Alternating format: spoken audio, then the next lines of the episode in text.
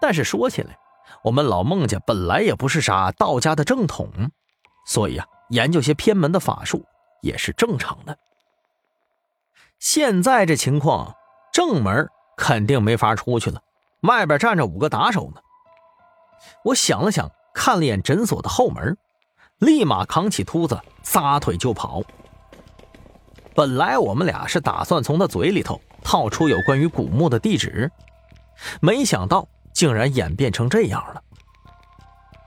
等我们从后门出来以后，一溜烟儿朝着小巷子跑去，正好外头的小刘在接应呢。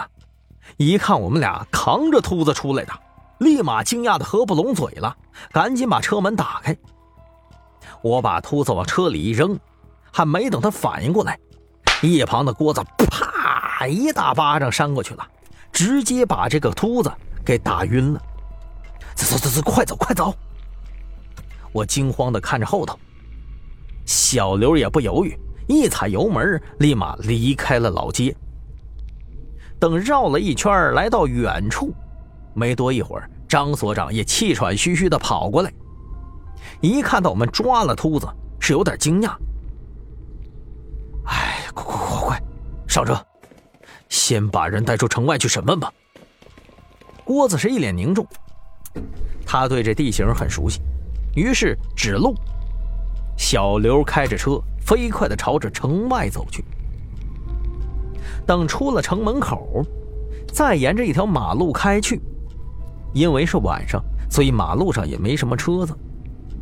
我们几个人都是一语不发呀。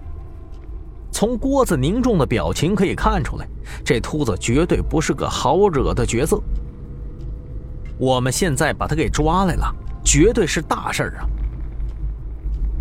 半个小时以后，车子停在了一处山脚下，郭子把人给背了出去，丢在地上，回头对我们说道：“这让我来审问吧，好多账，我也得清算一下。”我点点头，当然没什么意见。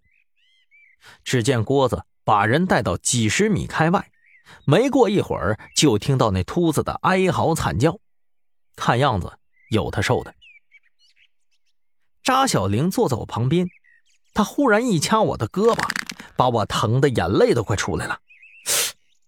你干啥？我大声问他。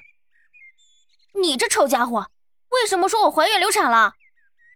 扎小玲质问说道：“我靠，大姐，我就是瞎胡乱编的，我又没害你。